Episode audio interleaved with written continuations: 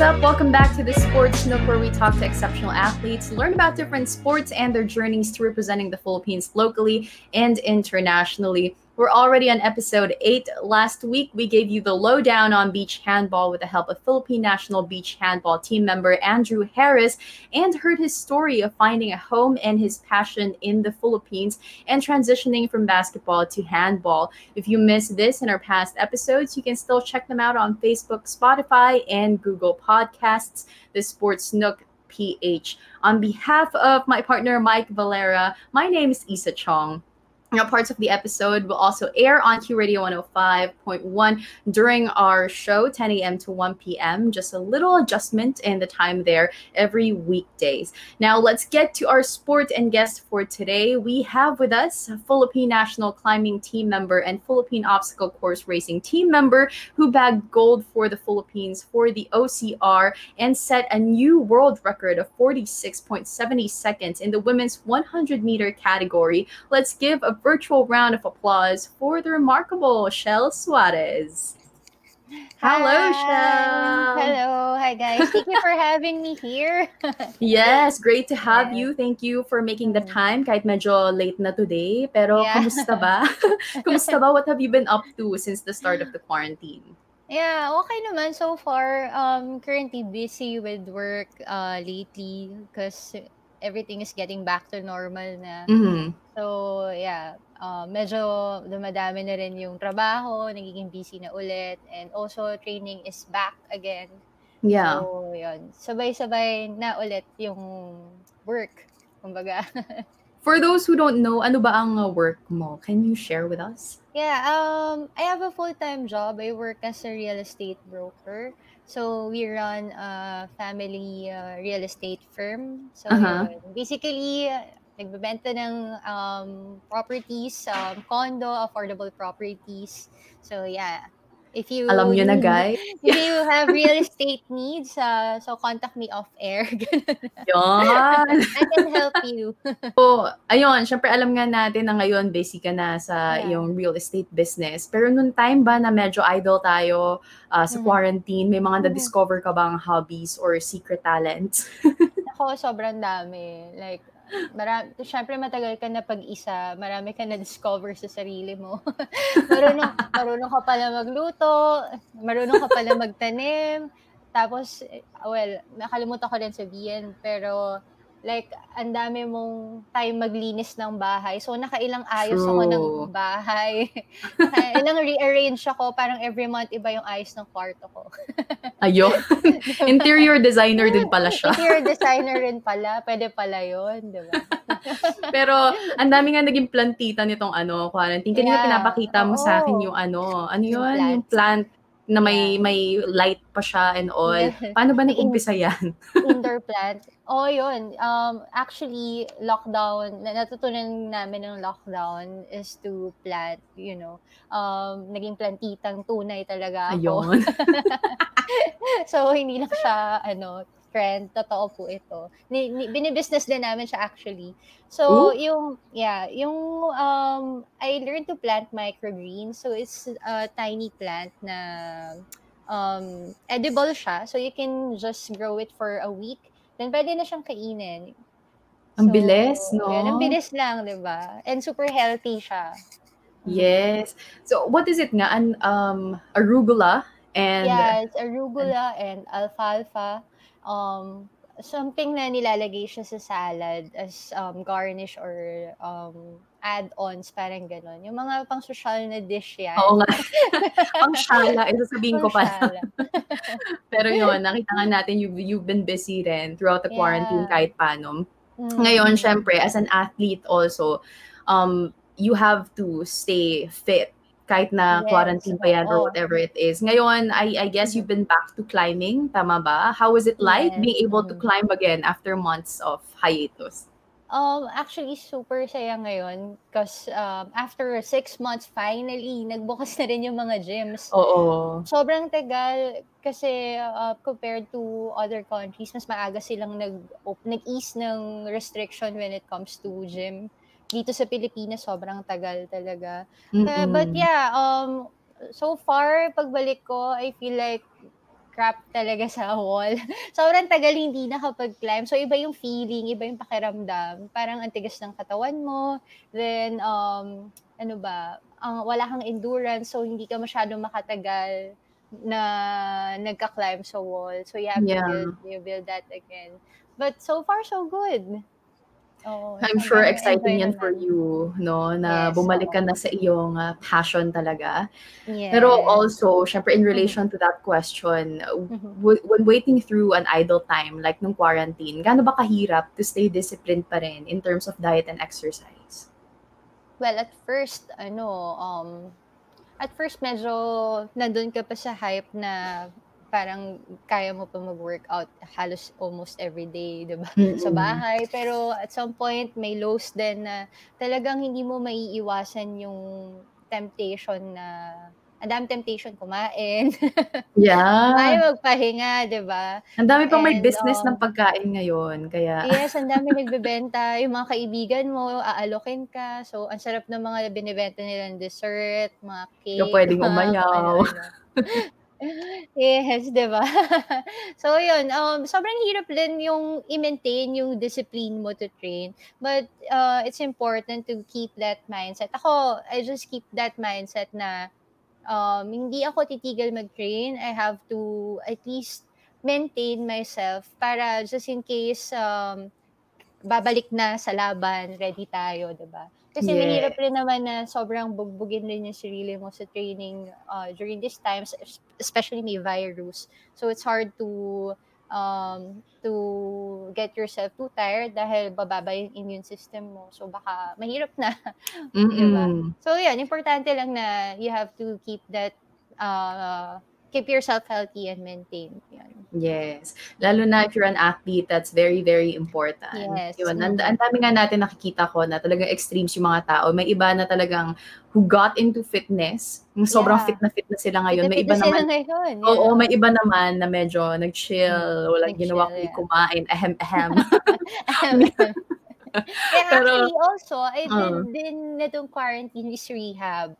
So, it's a good time din, no? Kasi, syempre, yung mga injuries mo during the season, ngayon, this is a perfect time also to uh, strengthen that. So, yung yes. mga injury dyan, pahinga ng onte, konting rehab. Mm-mm. So, yun, yun din. Ayan. Uh, So uh, that's very that's a positive that came out from this quarantine also. Um, Oh, thanks for yeah. catching us up, Noshel. Uh, we'll have Mm-mm. plenty of time to talk about you later, but right now, let's talk Mhm. about your sport first. So ang Yes. pag-uusapan natin mhm. is obstacle course racing or OCR in the first part of our show called the Layman's Nook. So, I have to start this off, Shell, by saying na I'm a fan of American Ninja Warrior and OCR in general. I've said this time and again. If there's any sport I really, really want to try and excel in, it's obstacle course racing.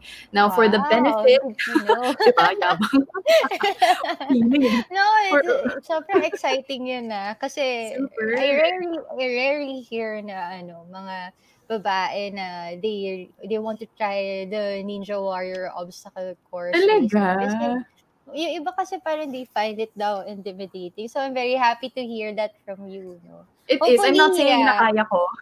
Oo, Pero, diba, kayang-kaya mo yun. eh. Pero, Shell, for the benefit of our viewers na hindi yes. alam ang obstacle Mhm. course racing or OCR, how would you put it in a way that laymen would understand?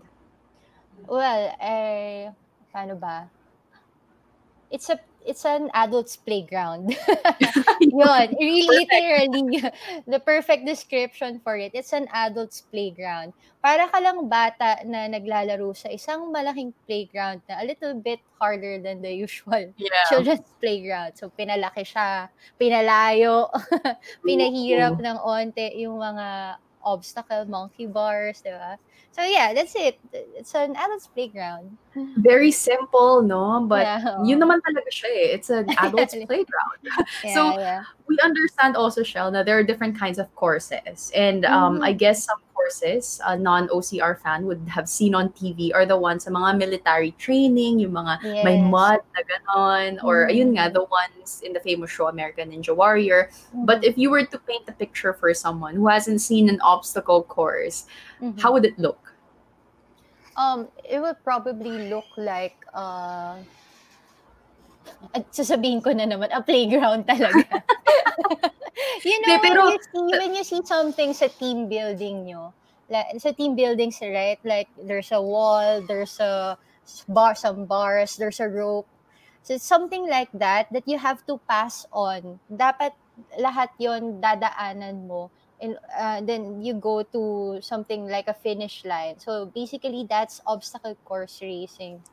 Some mm. of the ano, the courses that you have to go through, meron siyang ano ba? Meron ba kayong barbed wires talaga or wala naman? Um yes, meron sa on a different kind of competition there are barbed wires. So iba-iba kasi siya eh. Depende. Depende sa sa competition na sinasalihan mo. But yeah. basically, the basic principle of obstacle course racing or the basic movements that you will see when you encounter one is there is running, there is hanging, okay. hanging or climbing, and there is um, swinging, parang ganun. Ayun. So yun. So run, run, climb, swing. That's what Ang, we do. Or crawl. Yeah, crawl also. Oh, may crawl din. So na-imagine yeah. ko there's a lot of use of upper body, no? Yes. Ayun. So, thanks for giving us that idea um, mm-hmm. about obstacle course racing. Now, OCR actually debuted at the 30th Southeast Asian Games yes. last year. Mm-hmm. Uh, which were the first OCR events organized or recognized by the International Olympic Committee mm-hmm. and under the regulation of the World OCR, OCR's international governing body. Now, yes. can you walk us through the different events or categories na featured nung SEA Games? Yeah, um, this uh, 30th Southeast Asian Games, um, uh, there were, um, sorry, three categories. yeah. there, there were three categories. So there is a uh, five kilometer run with 20 obstacles. Then mm-hmm. there is a team event. Uh, we call this uh, team relay and team yeah. assist. It's 400 meter run with um, 12 obstacles. Okay. Then we also have my event, uh, 100 meter with 10 obstacles. So this is the sprint event. Um, kumbaga sa athletics or sa yun nga, sa track and field, yeah. we have a long distance, we have a mid distance team relay, then we a team event and we have also the sprint event. So parang something like that.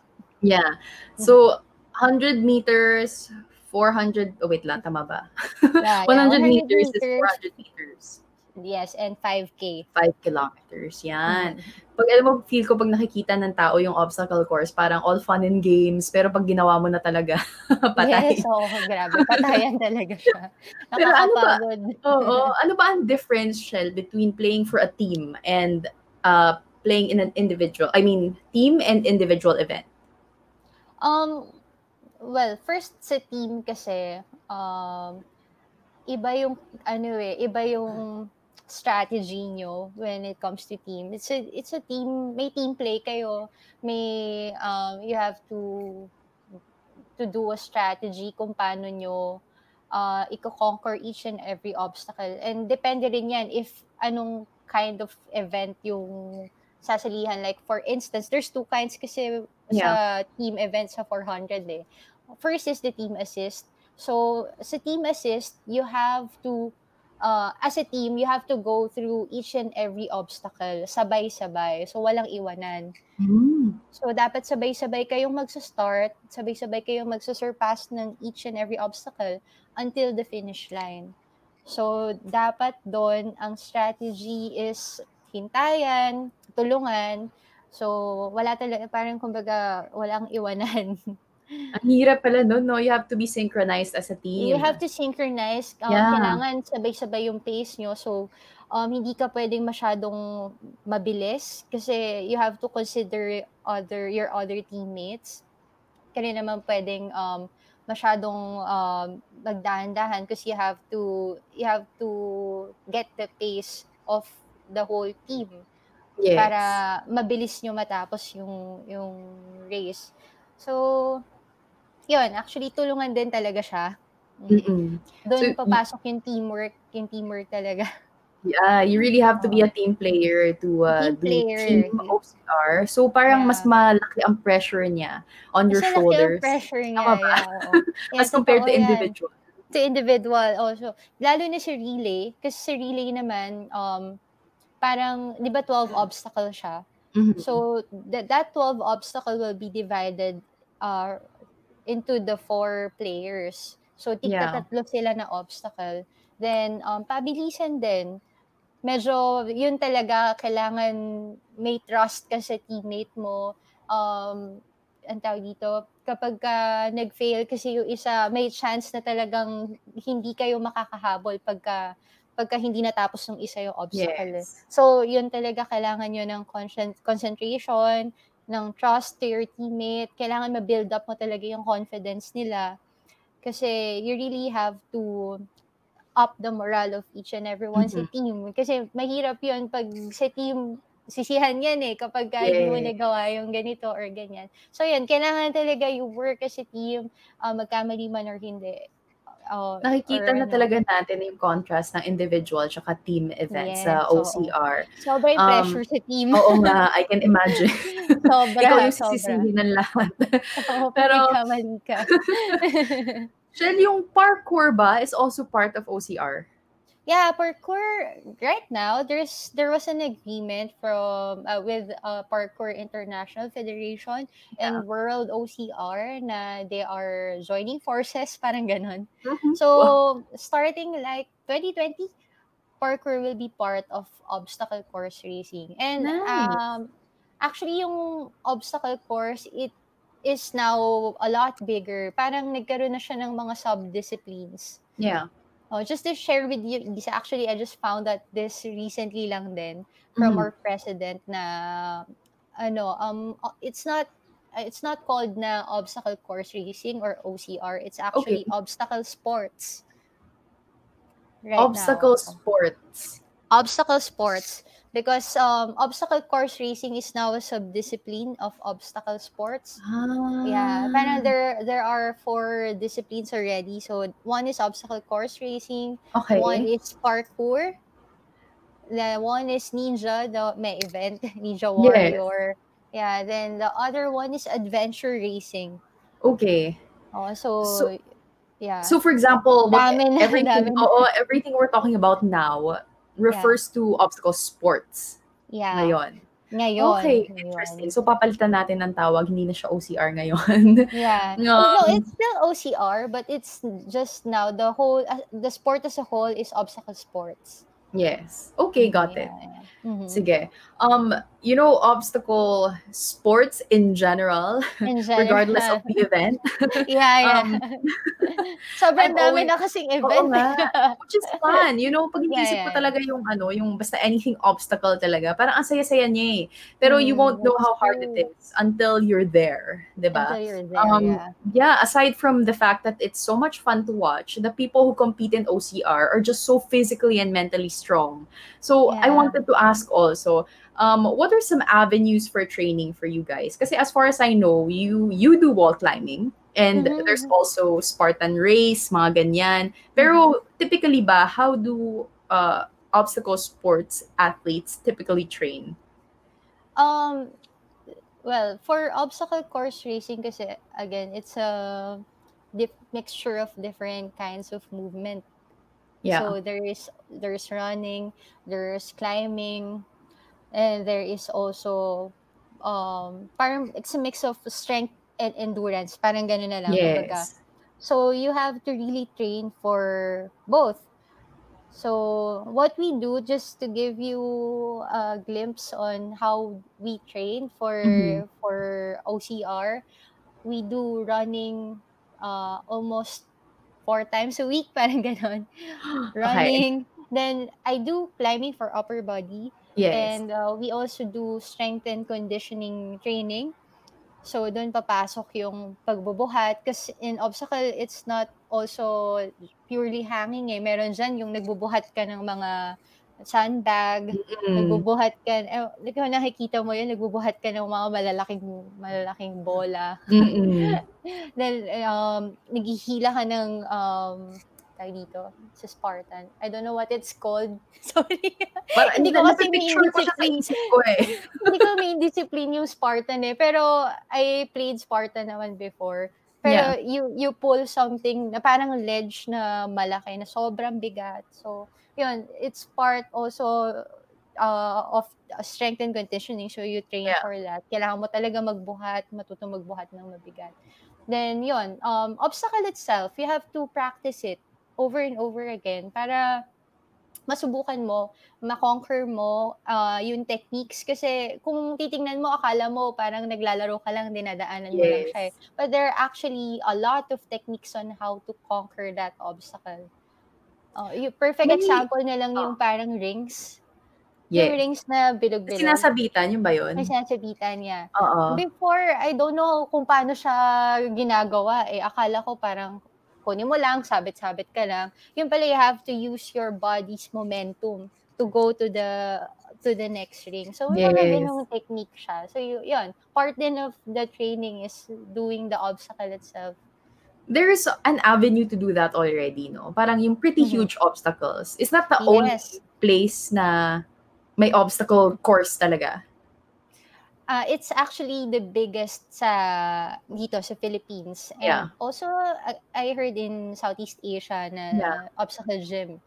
Pretty huge obstacles. But um, actually, if you're creative enough, you, you can also do it sa park, sa bahay. Ah. pwede kang, yeah, pwede mong gawin yung tatakbo ka like one lap, then you do the obstacle sa park, di ba? Yeah. Ayun. Pwede din yun. Actually, parang everywhere as long as you can find something to hang on. Sariling diskarte mo rin Talaga. talaga. discarte mo rin siya. Ah, yeah. okay. Interesting to know. Kala ko talagang meron kayong ah, specific Mm. avenues you need to train. Parang for example, kailangan lahat nagka-train sa wall climbing or Mhm. Lahat Hindi nagsa-Spartan naman, race. hindi Hindi pala. naman. Okay, Hindi okay. naman. Actually, so if you want to just get the taste of it or the feel of it, yun, pwede yun. Yeah. Ah, pero pagka talagang pang seryosohan na, yan, sa pretty huge obstacles tayo magti-training. Kasi doon mo talaga ma-experience the actual obstacles used in the competitions, katulad na rin sa SEA Games, andun din yung mga obstacles na yun. So, yun, that's the, I guess, the perfect venue for it. Yun actually yung ano, yung next question ko because Mhm. there are many people who want to get into OCR pero syempre I can tell I am sure that in order to do OCR you need to be seriously fit. So coming from an athlete like yourself, how can one get started in OCR depend I mean regardless of the fitness level? Natawa ako kasi kailangan Bakit? fit. Hindi naman. Grabe Hindi naman. Hindi. Actually, Grabe. anyone can anyone can do OCR, no? I mean, I mean it's really for all. Um, maraming maraming nag-OCR akong nakilala sa pretty obstacles Yeah. or like like sa Spartan race na they started their journey walang walang training training Spartan race agad Oo, doon na sila nag-start, doon na sila na-hook. So, it, it just this means na talagang hindi siya, hindi mo kailangan maging super fit. You just have, I guess, to have that willpower. willpower. Hindi, And, True. uh, Ayan, and sense of adventure na gusto mong itry yung ganitong types of obstacle. And also, pag nandun ka na, yun, kailangan mo ng willpower na, hindi, kaya ko tong obstacle na to, di ba? So, So, kunwari, yan. hindi mo kailangan ng flexibility or like, kasi for Mhm. example, ako ah, nag-try ako ng Climb Central before. Hindi ko talaga kinaya. Hindi ako nakaakyat na kahit kalahati. kasi mahina Yun. yung upper body ko. That's Yeah, why yeah. tinanong ko yung question na yun. Yun. Yung sa ano, sa obstacle course racing kasi, there is ano naman, levels kumbaga. Parang hindi Ah. naman siya like mahirap talaga agad. Um, you can start with parang open category, parang ganun. Yeah. Um, sa Spart- talking about Spartan race ah. Mhm. So, this is kasi the most popular obstacle course racing competition yes. just to give the the listeners an idea. So everyone can join that competition. So yun, uh, there are levels on that. So you can join parang the open category. So easy obstacles lang yon and shorter distance siya minsan. So minsan 5K, minsan 10K. So yun. Um, and walang time required kasi normally yan may mga cut-off pag ah, harder, Mhm. harder, ano na, levels na pag mga elite na, ganun. Pero with open, yun, fun siya kasi you can um, actually help each other to conquer the Yeah. obstacle. So yun, it is um, it's fun para ka lang naglalaro and easier yung mga obstacles doon. Then when you go of course to the next level naman, the elite level, yun na yung mas mahirap. Normally mas uh, mas maraming obstacles, then mas Yeah. strict sila, bawal na magtulungan, then uh, there's a cut-off with the time. So yun. Wait, feel ko kailangan ko i-reflect, rephrase yung sinabi ko kanina. I think that you need to be seriously fit in order to do competitive OCR. Yeah, Pero competitive OCR, in Yeah. general, then it's something that you can do for fun, no? Yeah, for So that- fun and for yeah. also bonding, yeah. Oo. ganun. Bonding with your Sana, friends. masaya i-try niyan with your friends and colleagues and family Yes. siguro. Yeah. Mm. Um, but in competitive o- OCR, OCR, it's, yeah. it's based on racing eh. So, Mhm. um, are there any rules in OCR na pwede mong i-share sa amin? Well, actually, iniisip ko nga, may rules ba?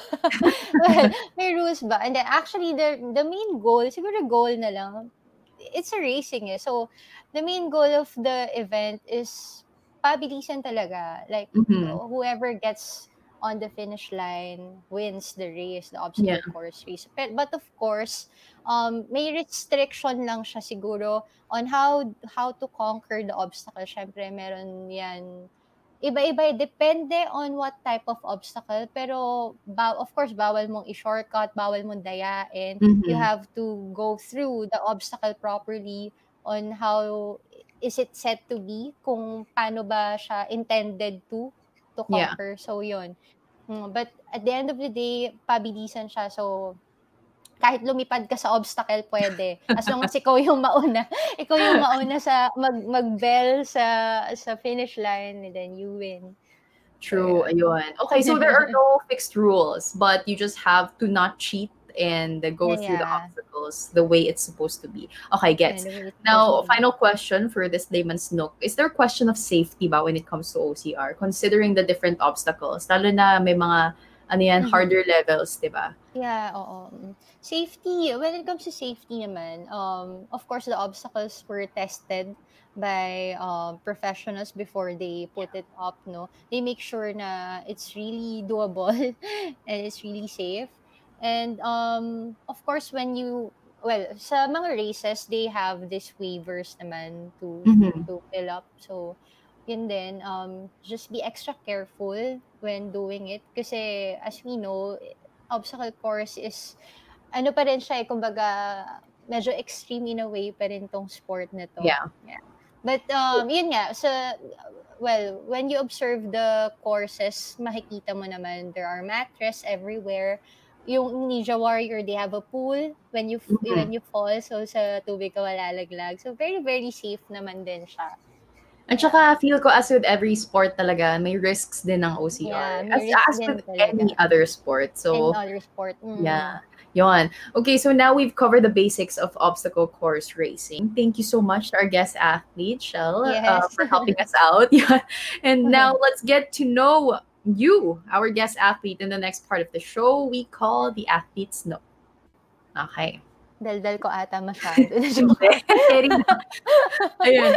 So, okay, Shell, first question. How did this all start for you? Saan ba nag-umpisa yung background mo sa sports in general? oh, well, siguro ako yung late bloomer ako sa sport eh. Like, Hmm.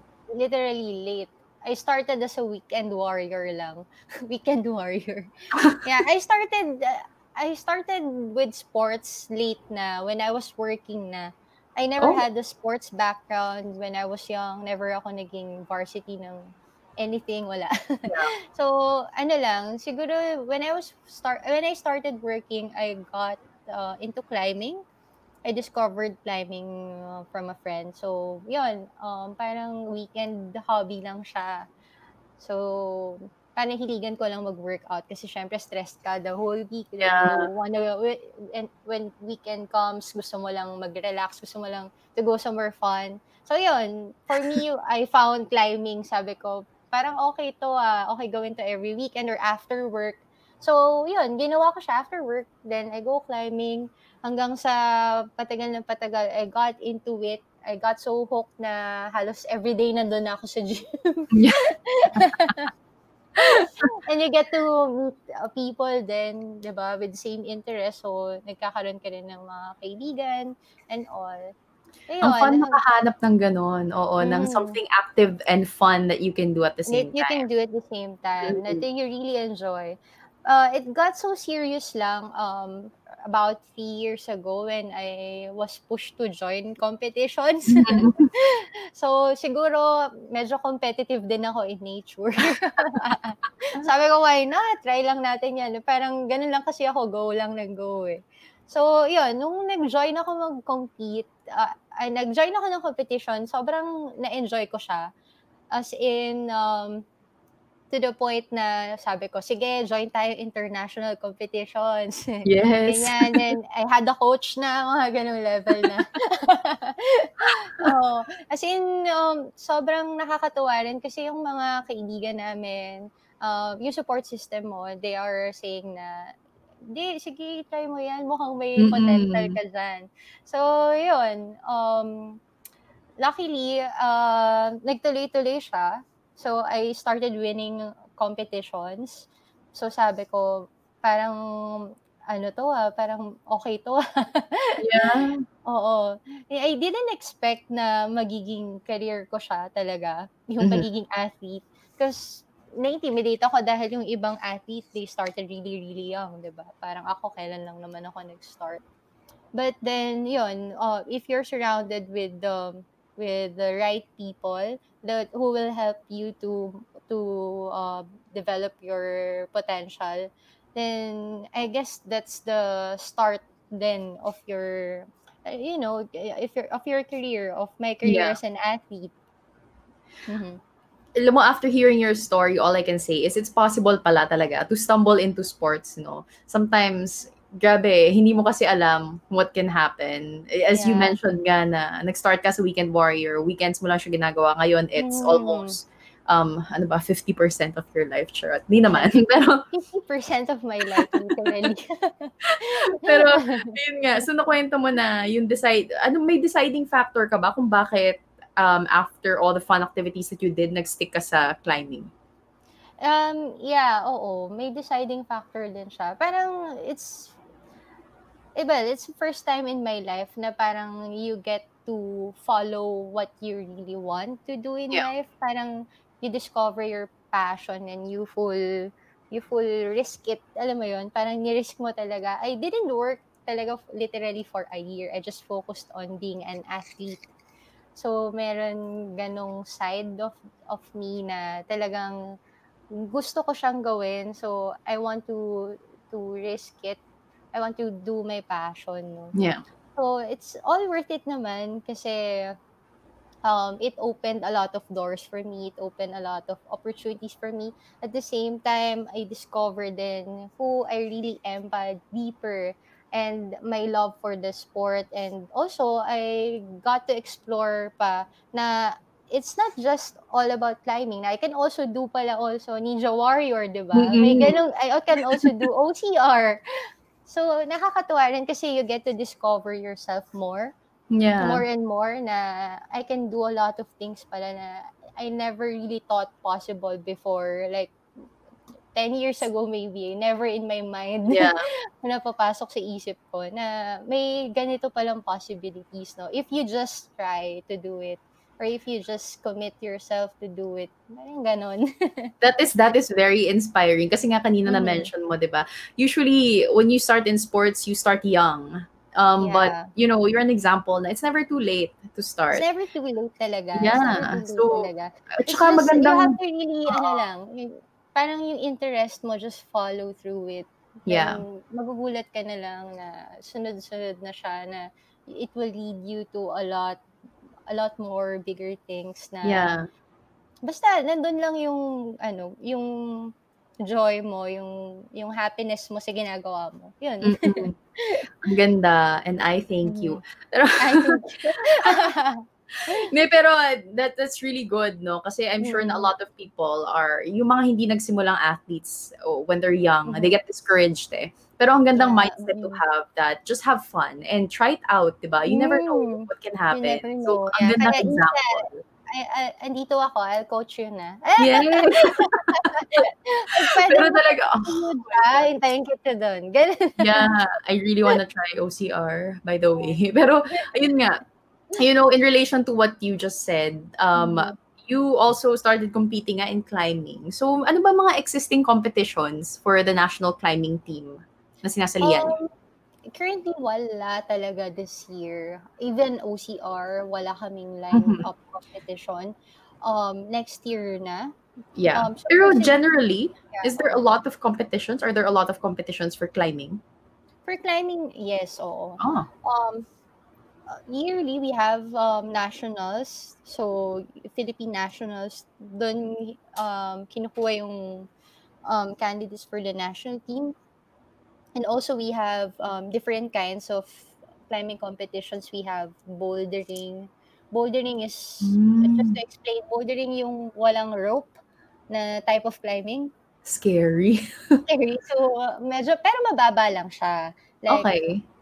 2 meters, 3 meters lang siya. Hindi siya ganun kataas. So, safe naman malaglag kahit walang rope. so, yeah, that's a bouldering competition. Next is the lead climbing competition. Yun naman yung may pali, yung super taas na walls na Mhm. nor- normally what we see in a climbing gym. Then we also have the speed climbing competition. Wow. Yeah. Sounds hard. Pabilisan lang. O, pabilisan umakyat. Ayun, so there are a lot of ano pala um uh, competitions existing for uh, for climbing. climbing. Oo. Yeah. Um now I wanted to ask lang also sa climbing ba is there a lot of interest locally for climbing? Um, interest, you mean marami bang nagtitry? Ganun? Yes, nagtatry, marami ba nanonood, marami bang may alam ganyan. Um, well, relatively climbing is a really small community. Mm. Oo, parang hindi pa siya talaga mainstream dito sa Pilipinas eh. So, um, compared to way back when I started, ngayon mas maraming nag nagkaka-interest. Especially a lot of gyms are opening right now, climbing gyms din. Yes. So nakakatuwa, marami nang nagtatry, marami nang nagka-climb kasi yun nga, maraming gyms na nag-open and they're beginner friendly. I was surprised you told me nga kanina na nag-try ka rin sa Climb Central. Yes. I actually have a lot of friends who go there regularly. Pero Talaga? hindi, hindi ko kaya eh. That's my home gym actually. That's where Ah. I train sa Climb Central. Pero are there any available, any other available uh, climbing Gym. gyms in Manila? Madami. Um, Ah! Power Up, Power Up they have in BGC, they have in uh, Quezon City, they also Okay. have in Cubao. Quezon City, Tandang Sora, and Cubao. Then we they they also have a bouldering gym here, the newest one sa Makati. Sa Wow. Circuit Makati, it's called Bouldering Hive. Yan. So, I did not know that at all. So for Yes. those, oo, for, But the, the, yung pinaka malaki na gym kasi right now is Climb Central eh. yes, The yes. one went to, yeah. Mm. Pero it's nice to know na there are a lot of places pala to try it out. So, Mhm, dami, dami. yeah, sa mga nanonood na gusto mag-try, there you go. You can just rewind this video and uh, check out those places yourself. Okay, so right now, Shell, we're going naman into OCR. Um, How did you eventually find yourself trying and competing in OCR? Yeah, so OCR naman, well, funny story, funny story. Uh, tawag dito, uh, we have, uh, it all started kasi we had a shoot for for the North Face event. Uh-huh. Then, we did this shoot sa isang ninja gym, sa obstacle gym sa Makati. It's called the Obstacle Sports Factory. So, Yeah. I met there Noel, the son of Attorney Agra, the, or pre- the president of uh, Obstacle Sports Mhm. Federation. So, when I met him, then nag-try ako ng obstacle, ganyan-ganyan. I didn't know na meron pala silang ino-organize na uh, OCR event, o- OCR competition. Okay. Eh, yun. So, parang nung na-meet ko siya, sabi niya, oh, kaya mong gawin yung mga obstacle dito, why not join the, Hmm. the ninja event, ganyan. Sabi ko, sige, if I have time. Kasi that time, I was busy with work and Yeah. also with climbing pa. Sabi ko, sige, if I have time, I will join the competition. So, yun. Um, nung nag-join ako, surprisingly, yung event pala na yon, competition na yon, was a qualifying event for their national team. A national wow. Pool, national pool pa that time. So they're looking really for athletes no, na they will develop to uh, compete for OCR. Yeah. So yun, luckily I got in dun sa event na yon. Then it all started there na tuloy-tuloy na siya. All the OCR events na salian ko na Well, masaya rin kasi siya eh. Ang galing. You know, you're... Yung, yung, yung fun niya, yung adrenaline rush na. Oo. Yung story mo is parang stumbling from one place to another and just trying things out. Tapos yeah. ngayon, ayan ka na. Siguro, siguro kasi kalad-kalad ka rin ang kalad ka rin. Ayan, tingnan mo, may positive na lumalabas sa pagiging kalad ka rin. Pagiging kalad ka rin eh. Go lang ng go. So, yun. Actually, nakakatuwa rin eh. Na, yun nga, it stumbles from one thing to another yeah. then. Pero yung adjustment mo from uh, climbing to OCR, kasi considering OCR is fast-paced naman, uh, how was it, yung adjustment?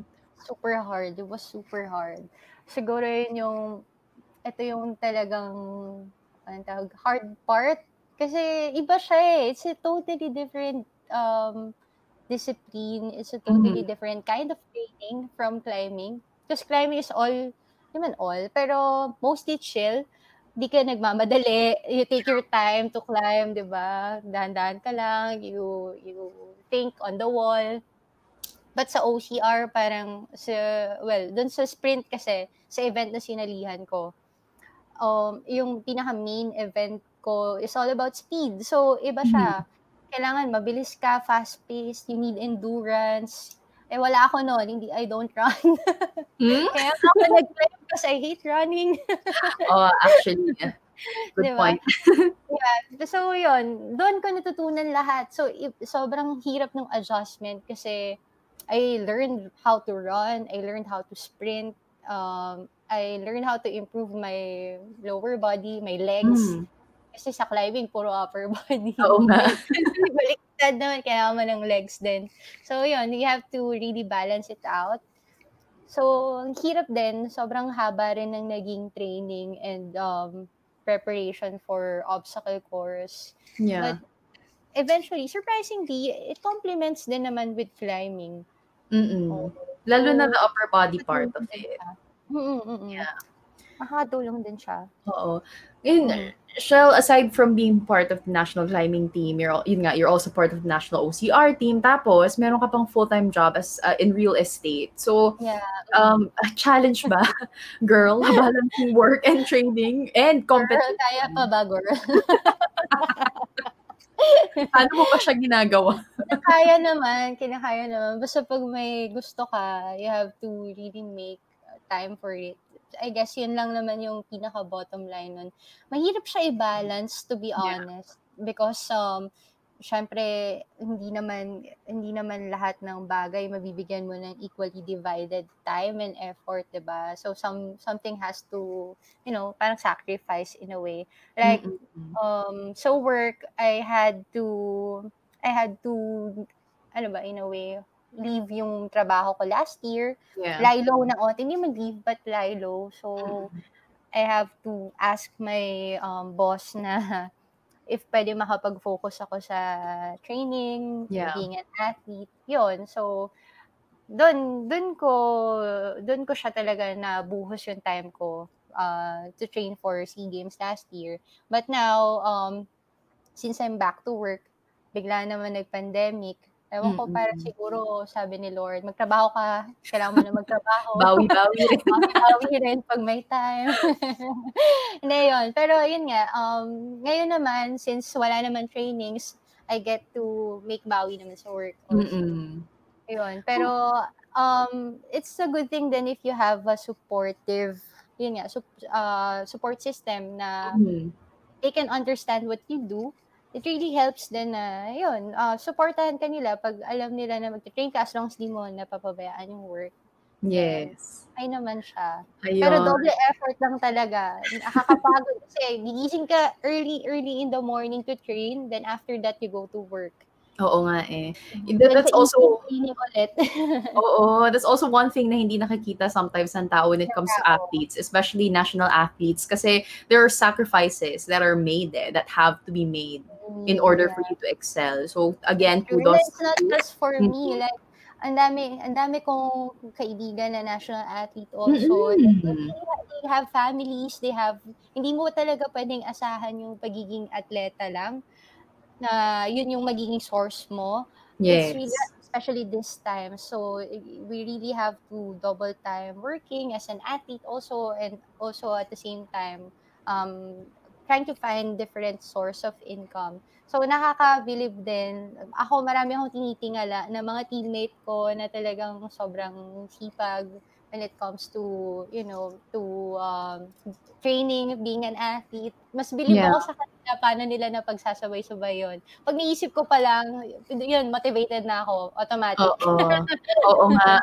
Sometimes it's really, alam mo, I, I can imagine, ang hirap eh. You, you get to a point where ko-questionin mo yung sarili mo, gusto ko pa ba to, ganyan. Parang ang hirap na nito. But at the end of the day, it's your passion talaga for what you're, you're doing that keeps you going.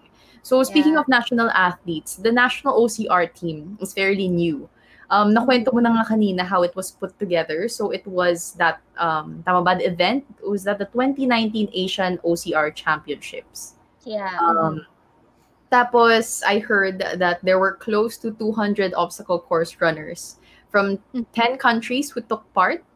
Tapos, dun, dun sila pumili ng uh, magiging roster ng national team. Tama ba? For Yeah. OCR in the Philippines. Wow. Mhm. So, yun nga, kan- kanina na, nakwento mo na, you know, the preparation was hard for OCR, especially considering this is the first ever national team for OCR.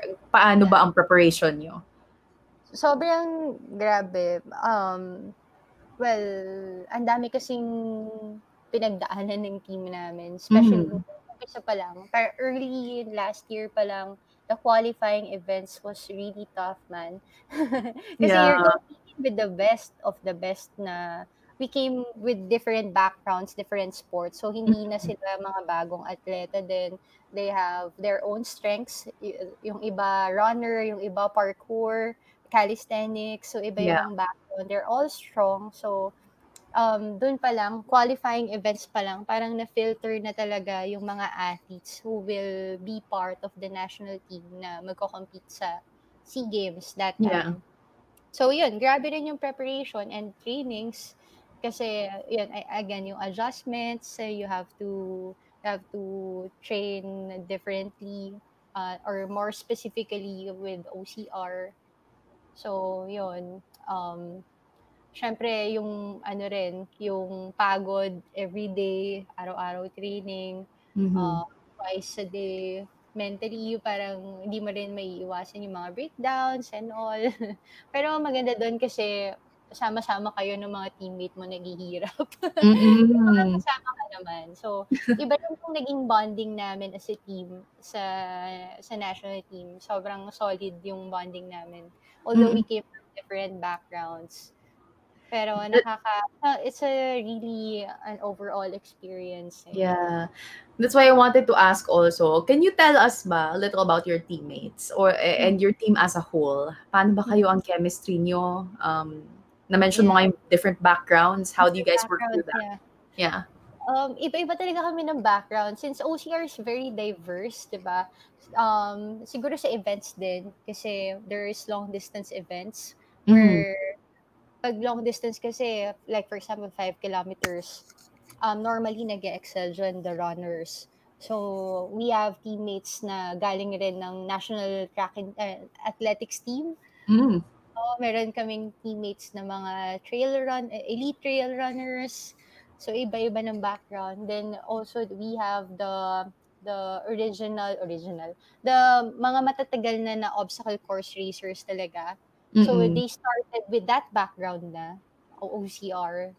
Um, kasi yung OCR relatively new sa country around three years pa lang. So mga three years na nila ginagawa yung sport. Then we also have the gymnasts. Um, We have the parkour athletes, calisthenics athletes. We even have a frisbee athlete. Wow. So So, sobrang iba-iba talaga ng background. Eh, ayun nga, I guess sa discipline din. So, iba-iba rin kami ng pinag e-excellan na discipline. Like for me, I'm a rock climber. Mm-mm. So, mostly, pag yung, yung event is all obstacles, yan, mas nag-excel kami dyan. But if you put me on a on a long distance of 5K event, wala. Wala. wala. Iiwali.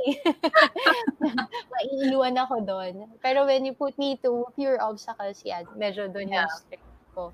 Mhm. Tingin ko one thing that's fun um, with being a part of a diverse team is that, yun nga, galing kayo sa different backgrounds. You Yeah, can oo. help one another eh. Yeah, we can we can help Di ba? one another also. Yun yung nakakatuwa rin pala Mm. sa sa amin kasi since we came with a different background, sharing ng tips and everything na doon mo makikita how does an uh, runner train, paano ano bang mindset nila, ano ba yung ginagawa nilang type of training. Basta sobrang dami mo nalalaman. Yan yung iba rin kasi matatagal ng atleta. So, ang dami nilang sinishare na wisdom that it really helped us a lot during the training times. No, na tulungan talaga, sharing. Kunyari kami, uh, sa amin sa rock climbing, we Mhm. share how to train our upper body to them Yeah. kasi hindi naman nila masyado ginagawa yung pagka-climb, ganyan. They focus more on endurance, endurance athletes sila. So talagang exchange of knowledge din, exchange of um, tips, and Mhm. tricks, etc. Then exchange of experiences. So nakakatuwa na mas marami kang natututunan along the way Yes. sa mga nakakasama mo. Mm. That's a very good group to have talaga. Mhm. Um, yun nga, aside from helping one another, can you share with us also how the support has been for the OCR team? Yeah. Sobrang grabe yung yung federation very supportive. Um ang tawag dito since the beginning, Mhm. uh, yung Obstacle Sports Federation, Pilipinas Obstacle Sports Federation has been very supportive with their athletes. Um, I guess siguro sila na yung for me one of the best um, NSAs siguro sa Pilipinas. They really give give back to the athletes no? Na hindi mo mararamdaman na parang pinabayaan ka. Alagang-alaga Mm. kami. Oh lahat ng support and all. And also siguro they really want to to grow the sport. They have the passion the love for the sport. And yun nga um talagang nilaban nila na ng federation na talagang makapaglaro kami sa SEA Games and it just grows bigger and bigger right now. As I Mhm. mentioned kanina, parang dati OCR lang ngayon lumalaki siya ng lumalaki. Yes. So nakakatuwa rin kasi um, yung mga tao, they, yung mga tao sa federation, they are really work hard um, to to grow the sport in general, to promote the sport. Yun. Shout out to the federation. Heart hands tayo dyan. Yeah. Oo. Pero, you know, I, I'm sure. So, super bait po sila lahat. Oo. At saka, I everyone feel, welcome eh. Everyone is welcome. Kami, even I'm part of the a different sport. Yeah, they Mm. welcome us to the federation. So yun, nakakatuwa din. ang saya. And you know what? You're, you're, since you're part of the pioneering group also, you're gonna see talaga the, the Yeah. growth and the development of OCR in the Philippines. So And that's I'm super very, fun. very excited for it also. Yeah. Yeah. Oo. And yung, nung nag-SEA Games ba kayo, kamusta ang feeling, Michelle, na nag-sink in na that you're representing the Philippines? Grabe, sobrang pressure. Wala akong nararamdaman nung time na yun, kundi intense pressure. Ganun pala yun. Oo. Iba na kasi yun eh. pressure ng time na yun, but at the same time, it's really rewarding. Yes. Ma- nakaka-proud yung pakiramdam na ni-represent mo yung country natin, na nakapagbigay ka ng glory to our country and kayo as a team, na lahat ng efforts at pinagharapan nyo, it's all worth it. So, yun, if I would uh, given a chance no na gagawin ko siya ulit I'll, for sure I'll do it all over again Yay! and I'm sure that it was a different feeling, amazing feeling because hindi ka lang nagko-compete for the Philippines but in the Philippines also. So that's yeah, a great start. Oo. oo. Sobrang sobrang sarap din ng feeling na dito dito ginanap yung mm-hmm. competition, yung SEA Games kasi your family uh, was watching you, 'di ba? Nandiyan yung yes. friends mo, nandiyan lahat. So nakakatuwa kasi nandun sila to witness the that moment, that important moment in your lives, 'di ba? So yun, sobrang for me it's a once in a lifetime literally experience. Yes. You know, during during these times that you get to represent the Philippines, I'm sure um, as much as it's an amazing feeling, it's also hard work. Eh. So I wanted to ask also, uh, Shell, mm-hmm. has there come a time when you thought twice about doing what you're doing, lalo na considering how physically demanding it is? Oo, oo naman. Parang there are times that um, you really wanted to, it, and you wanted to give up. Pero like, you question bakit ko ba ginagawa to. Pwede naman natutulog na lang ako. joke. But um siguro mangingibabaw yung ano mo, yung um love mo and yung yung willingness mo talaga, yung gusto mo na hindi para to sa bayan. So mm-hmm. lalaban ako. Yan, yun lang yung yung iisipin mo na you're not just doing it for yourself or for for the federation or for your for your teammates or just for the sport you're doing it for the country. So iyon yung nagiging isang pinakamalaking motivation ko that not everyone has given a chance to do it. Yes. So, so napakalaki ng ang hirap ang bigat pala ng may Pilipinas ka sa likod mo. But also very very fulfilling i'm yeah, sure. very very fulfilling naman. Tama, Oo. tama ka nga, kukonti lang kayo ang mga makakapagsabi niyan eh, that you're representing the Philippines. Mm-hmm. So, uh, ang galing. I, I'm sure that's a really great experience and I'm just, you know, I'm happy for you. kahit, kahit kanila tayo nagkakilala. Pero I'm happy for you kasi hearing your story, it's great eh, na, you know, you found mm-hmm. yourself just trying something and then now you're here. So, yeah. ang galing. okay. Parang ano lang, ang saya-saya lang. Oo, di ba? so, ano, also, Rochelle, you know, I remember sa American Ninja Warrior na mm-hmm. it was such a big deal when female competitors like sila Kate Casey Catanzaro and Jessie Graff outranked yes. males and reached the finals, no? I remember na the time that Casey and Jessie won, mm-hmm. OCR was fairly new and they were all mm-hmm. over social media. So, yeah. what do you think about that personally? Na people are still surprised when females excel in such physically demanding sports.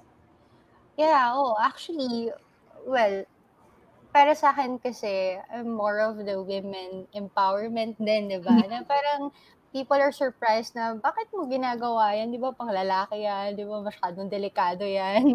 Uh, nakakatakot yan. Nalakas-lakas sa loob mo. Pero what people don't see is we're not doing it para to compete against male, para patunayan na, hindi, mas kaya namin yun eh. Parang you do it because you believe in yourself na kaya yes. mo siya ba? Na parang um, if they can conquer it, I can also do it. Parang yun yung thinking natin, 'di ba, bilang hindi lang just being a woman, pero 'di ba, being a person, kaya mo rin uh-huh. regardless if you're a guy or a female, 'di ba? Siguro yun nga, sila Jessie Graff and all this female, they also have that men- kind of mentality na na they can do it, na, na they believe they can do it, so they did. So, ganun yeah. lang din for me, sa akin na parang masarap yung pakiramdam na yung akala na parang binibreak mo rin yung stigma sa isip mo na mga lalaki lang yung may kaya or 'di ba parang mahirap 'yan ganyan. Mm. Yeah, we have to uh, ano, be able to normalize then having females talaga in such physically demanding sports eh. Kaya ang ganda to have, oo, sorry, um, to have like um, inspirational people like you. 'Di ba? That's not a good example for females kasi ang dami siguro nanonood ng mga younger mga females sa iyo. Don't be intimidated like na kasi we grew up in an environment na dapat prim and proper tayo na we have to play we have to act like a lady, ganito, ganyan, and proper. Pero kung anong gusto mong gawin and you you you want to do it and you believe you can do it, then why Mhm. not? Yes. And Okay naman yun. oo, as we can see wala nga, ka naman tinatapakang tao. Ganon. true. Hindi, Kaya, totoo naman eh. Ang, ang ganda ng the way you put it eh. Kasi if it's something that you enjoy and you love, just keep Yeah. doing it. It just doesn't keep matter it. Whether you're a male or a female, di ba? Mhm. Yeah, Um, end of the day, feel ko when you're competing, you should keep in mind that you're competing against yourself more than yeah, yourself competing more than against an- others. anyone or anything else, diba? Oo, ang ganda naman nun. Kasi naalala ko talaga si Casey and Jessie when they won, sobrang big deal sa mga tao eh. Na wow, first first female or whatever. female, But yeah. oh, ang dami. Yeah, oo nga. Pero I think sa kanila, well, for the for for Jessie and ano, they're just proud of what they accomplished and also Mhm. as a person lang din naman. Me- medyo big deal lang kasi sa sa society yung ganun. Yeah. Kaya it's good, yun nga, like I said kanina, it's really good to have um, examples such as you, lalo na here locally, no? Kasi I'm sure na dito sa Philippines, there are still a lot of younger females who think na, oh, I can't do that. Alam mo yon, I can't compete with males. So, yun, thank you for your words of wisdom then, Shell. um, also, you know, you had a lot of competitions lined up for this year na that were Mhm. abruptly canceled or postponed due to the pandemic. So, can you tell us about them? Actually, it was heartbreaking. heartbreaking talaga. Mhm. Kasi we're, we've been training um, early this year pa lang for all the competitions lined up. Sobrang dami rin kasi. We're supposed to, I was supposed to join um couple of uh, international climbing competition. Um, one is a qualifying event for Olympics pa. Mhm. Pero although it's a prestigious event, pero hindi rin naman natuloy yung Olympics. Then um we also have uh Ninja World Ninja OCR event yeah. na uh, neto sana July pero hindi rin yun nga canceled din. Pero yun we have to prioritize that we have to do our part diba to to end the pandemic to Yes. you know to um social distancing so pwede naman next year Mhm. sayang lang rin yung mga efforts na sana na build up nung yung excitement and all pero it's okay sana no yung yung buong taon pwede rin ibawas sa age Oo nga eh. Actually, totoo yan. year. Sabi ko, shocks, tumanda rin ako ng one year pala, no? You know, I can imagine how frustrating it is kasi you really have a list of uh, the the competitions Yeah. Supposed to do eh. And Mhm. I, I'm sure a lot of us really expected this year to turn out great, but this is what happened and this is our reality now. But, you know, as athletes, I'm sure that you're staying disciplined pa rin and keeping your eyes on the prize para pagbalik nyo next year, ready pa din. Um, yeah, that's true. Oo. And also, um, okay din na nangyari yung ganito. It- Well, it's a challenge also for us athletes to overcome. Parang literally, this is an obstacle for us, not just, di ba, in competition, but in life, di ba, in Mhm. life na maraming, maraming bagay yung nawala, not just the competition, also may ibang parts sa buhay din na pinagdadaanan. So, it's Yeah. literally an, a literal obstacle, big obstacle that you have to conquer. yes. Yun yung sinasabi nung sinasabi sa amin lagi ng um ng president namin or ng coaches namin that um we really have to be uh, resilient when it comes to obstacles not just in um sports but also in life Mhm. Diba? Yan, so ang ganda naman, no? everyone lahat naman tayo we will bounce back Yes. yun and I can't wait to watch you guys, the OCR team, compete again and the climbing team as well. Now, yeah. Shell, looking Oo. forward to next year's competition yeah Yes. so we will, we will bounce back then diba mhm, and that applies to everyone. also, we will bounce back. Now, Shell, I'm sure that your journey has inspired many, and there are a lot of people out there who also aspire to become athletes as well, but are discouraged. So maybe because their lack of experience, etc. What Mhm. would your ad- advice be for them? Um, siguro I'll take it uh, siguro take it from me, from me, from my experience that don't be discouraged and um, if you just find uh, that interest and potential in you, don't be afraid to follow it. Then you'll never know what the where, where it it will lead to or what will happen to you, diba? Just have Yeah. that courage to try. Yun lang. And uh, pursue your passion. It's never too late. So if you want to do something that you're passionate about, do it now. You never know, diba? If malay mo, you, you're an athlete also. There's Oo. an in you. At saka may karapatan ka talaga, Shell, to say that eh. Kasi your story is that eh. Na, na try it out, be have the courage to just try something out. You'll never know what will happen. what will Um, happen? Yeah. So, Never late talaga to find your passion oo. in life. Dati, parang I feel like I, I'm not good at anything.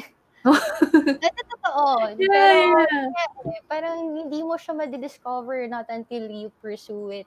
Diba? Or you, Mm. like, you, you start exploring yourself better. Yes. So, Yeah, just keep trying, guys. Uh, now, Shell, before we let you go, I'd love to know what's next for you and for uh, Philippine OCR once the pandemic situation is drastically better. Yeah, so, um, what's next is we have competitions lined up for early next year. Um, hopefully, uh, we get to join the, some ninja events um, this first quarter of 2020. Mhm. 2021, sorry. Feeling ko 2020. Oo nga eh. Rewind. uh, quarter of 2021.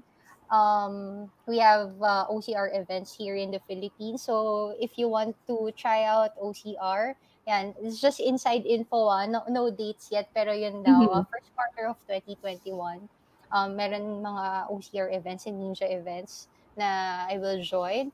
And by uh, mid next year, we will join the Ninja World Ninja OCR events. Wow. Mm, and also a couple of um, climbing competitions also. No dates yet. I can't really tell when, pero sabi nila first half of next year. So ngayon pa lang since um four, three months na lang, it's the end the year is going to end. So I'm gonna start preparing again for the season next year. Malapit So, na.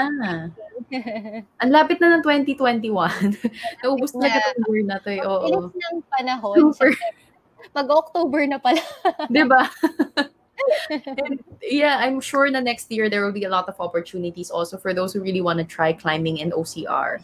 No, um, kanina we talked about the places that you guys can try it out. So, yeah, um,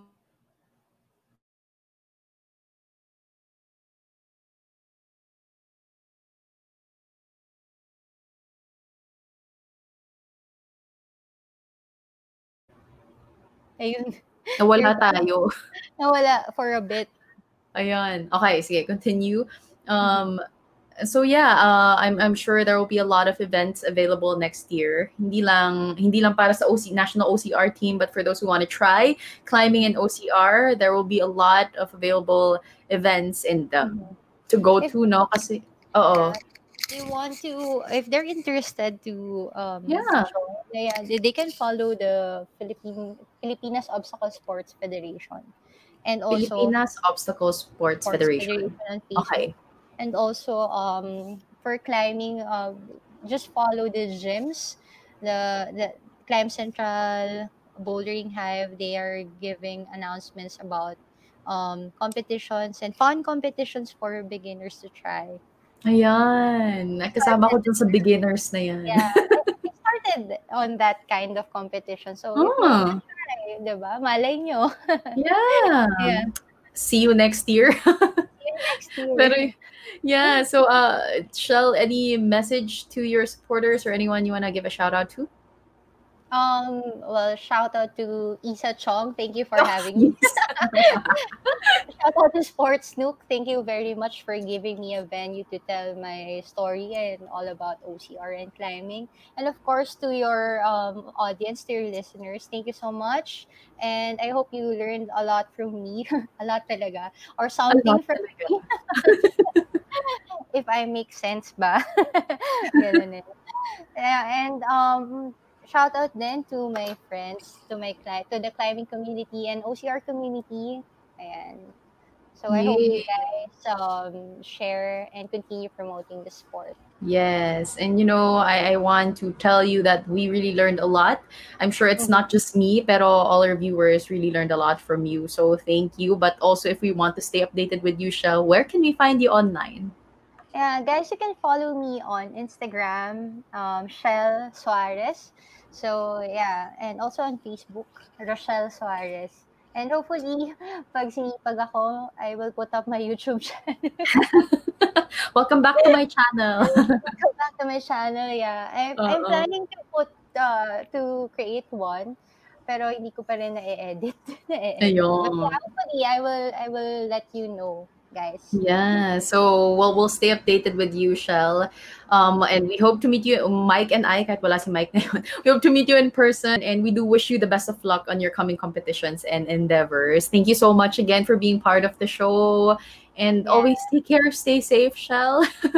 and Thank you, Yeah. yeah. Bye. Thank you for having me. Thank you for being here. Bye-bye. Bye-bye.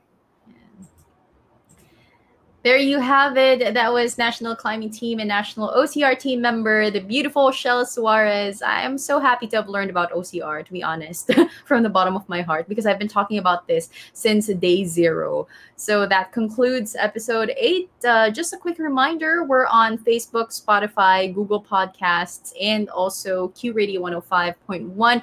Mike and my show is from 10 a.m. to 1 p.m. every day, weekdays. This has been Isa Chong on behalf of Mike Valera, this is the Sports Nook PH. See you on our next episode. Bye, guys.